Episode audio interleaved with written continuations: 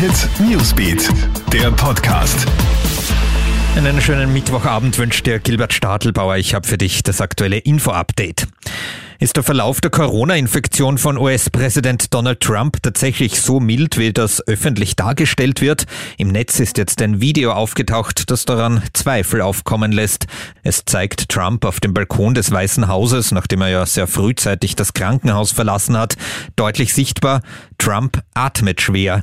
In den USA heizt das die Gerüchteküche an. Es wird vermutet, dass der Präsident in Wirklichkeit schwer an Corona erkrankt ist und dies vertuscht wird. Damit zur Corona-Lage in Österreich. Leider gibt es einen Rekord zu vermelden. Die Zahl der aktiven Erkrankungen ist heute auf über 9200 gestiegen. Damit wurde der bisherige Höchststand vom 3. April übertroffen. Corona-Fälle im Umfeld der Bundesregierung wirbeln unterdessen die heimische Innenpolitik durcheinander. Gestern wurde ja ein Mitarbeiter von Bundeskanzler Sebastian Kurz positiv getestet, jetzt auch ein Mitarbeiter von ÖVP-Staatssekretär Magnus Brunner.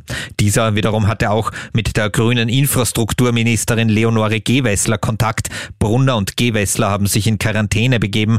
Der morgige Ministerrat findet virtuell statt. Und Schwule werden in Österreich bald Blut spenden dürfen. Das kündigt Gesundheitsminister Rudolf Anschober heute an. Seit Jahren gibt es da hitzige Diskussionen, weil homosexuelle Männer aufgrund des höheren HIV-Risikos von der Blutspende generell ausgeschlossen sind. Die Gegner dieser Regelung argumentieren, dass das tatsächliche Risiko nicht von der sexuellen Orientierung, sondern vom persönlichen Risikoverhalten abhängig ist. Noch in diesem Jahr soll das Blutspendeverbot deshalb fallen, so Anschober. Das war unser aktueller Podcast. Aktuelle Infos haben wir für dich auch im Kronehit Newsbeat und online auf kronehit.at. Bis zum nächsten Mal. Tschüss.